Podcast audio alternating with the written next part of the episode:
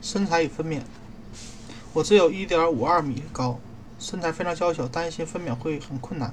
分娩能力确实和身材有关，但起决定作用的是身材身体内构的结构，而不是身材。身体内部结构的数据，骨盆的大小和形状与宝宝头部是否相称，决定着你分娩难度难易程度，与身高和身材无关。一个娇小。柔弱的女性的盆骨可能比一个高大健壮的女性的盆骨还要宽，或者宝宝的头围更小。怎样才能使知道自己的盆骨大小？医生会对你做出专业的评估，通常根据第一次产检时获得的数据做出粗略的估计。孩子大小，呃，孩子出生时大概会。是估算的大小。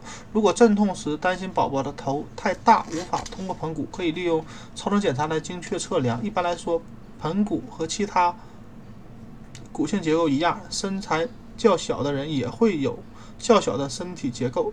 幸运的是，大自然一般不会让小号妈妈怀一个大号宝宝来为难她。